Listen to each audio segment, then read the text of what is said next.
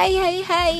Kalau di episode sebelumnya ya Udah dibahas tentang persiapan apa aja Untuk wawancara kerja. Nah di episode yang ini Masih tentang wawancara kerja juga Akan dibahas Apa aja sih yang sebaiknya Tidak dilakukan Dan tidak ditanyakan Ketika wawancara kerja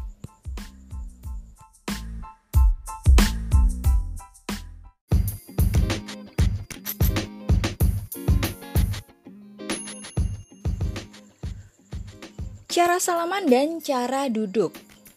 Ini kayaknya simple ya, tapi ternyata jabat tangan itu ada etikanya.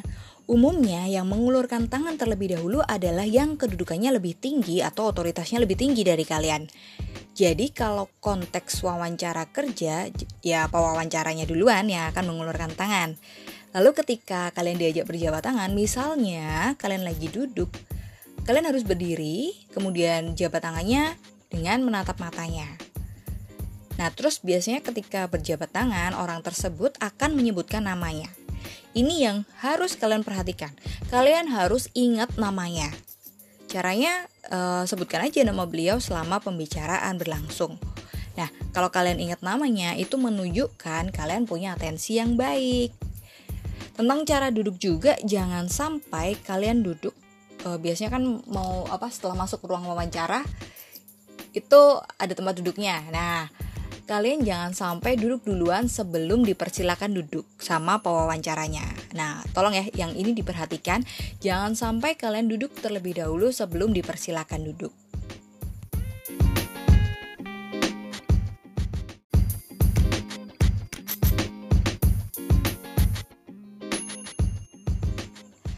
Hal yang sebaiknya tidak dikatakan ketika wawancara kerja.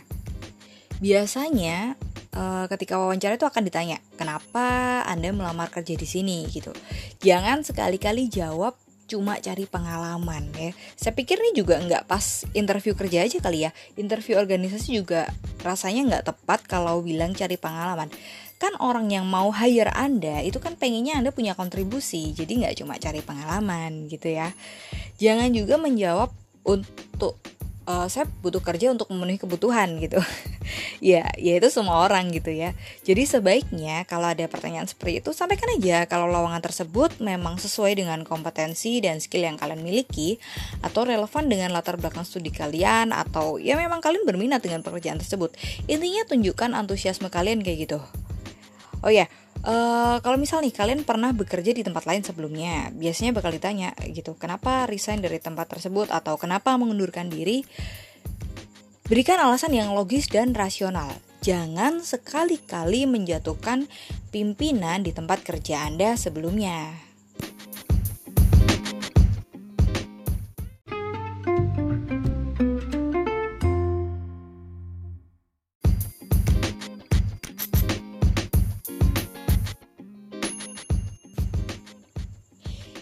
Interview pertama, jangan tanya mengenai gaji dulu. Gaji dan fasilitas atau tunjangan dan hal-hal yang terkait dengan hak karyawan itu jangan kalian yang mulai pembicaraan tentang itu. Tapi biarkan pewawancara yang nanti akan memulai. Gitu. Jadi kalau udah mereka yang ngajak ngomong duluan baru kalian tanyakan detailnya. Tapi please jangan tanya gaji dulu di awal.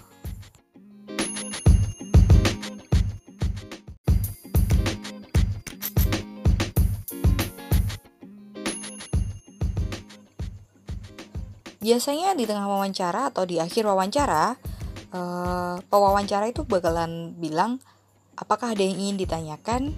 Gitu. Nah pas itu jangan sampai kalian nggak tanya apa-apa.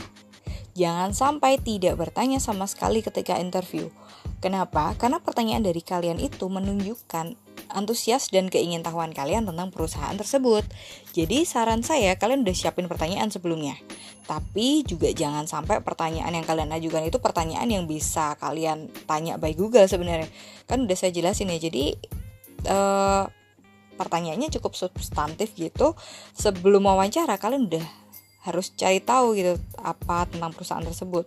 Cari tahu sebagainya sehingga kalian bisa mengajukan pertanyaan yang lebih kritis gitu nggak cuma pertanyaan yang abal-abal gitu ya nah juga jangan tanya e, kapan saya bisa mulai kerja nah karena pasti nanti akan dikasih tahu kok sama pihak perusahaan.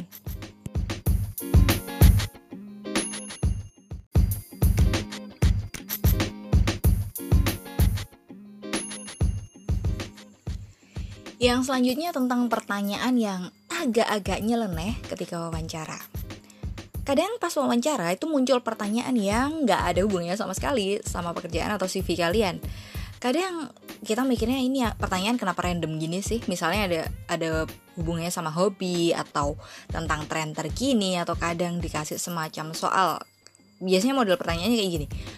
E, buku apa yang terakhir Anda baca atau coba sih ceritakan isi lemari anda gitu buat apa coba atau yang sering ditanyakan biasanya ini coba ceritakan diri anda dalam satu kata. Nah atau semacam soal minuman kekinian tuh kan lagi tren tuh dan hampir semua orang minumnya pakai sedotan. Kira-kira anda tahu nggak ya berapa jumlah sedotan yang dipakai orang satu Surabaya itu dalam satu hari Nah lo, ya masa pernah ngitung gitu kan jumlah sedotan satu Surabaya nggak ada yang tahu itu pasti. Nah kenapa ada pertanyaan seperti itu? Sebenarnya pertanyaan-pertanyaan tadi tuh mengetes spontanitas kalian ketika ngadepin suatu masalah atau pengen lihat sih respon dadakan kalian bagaimana ketika kalian mendapatkan pertanyaan yang sama sekali nggak sesuai konteks karena di situ akan dilihat seberapa baik kalian untuk bisa berbaur atau menghadapi awkward moment gitu. ya, jadi itu sebenarnya mengetes critical thinking kalian. Jadi bukan sekedar pertanyaan iseng-iseng ya yang bikin kita kelihatan bodoh. Bukan itu maksudnya. Jadi pertanyaan-pertanyaan tadi tuh sebenarnya dimaksudkan buat lihat cara pandang kita. Jadi yang digali sebenarnya bukan tentang jawaban benar atau salahnya, tapi tentang respon kita dan cara pandang kita. Kayak gitu.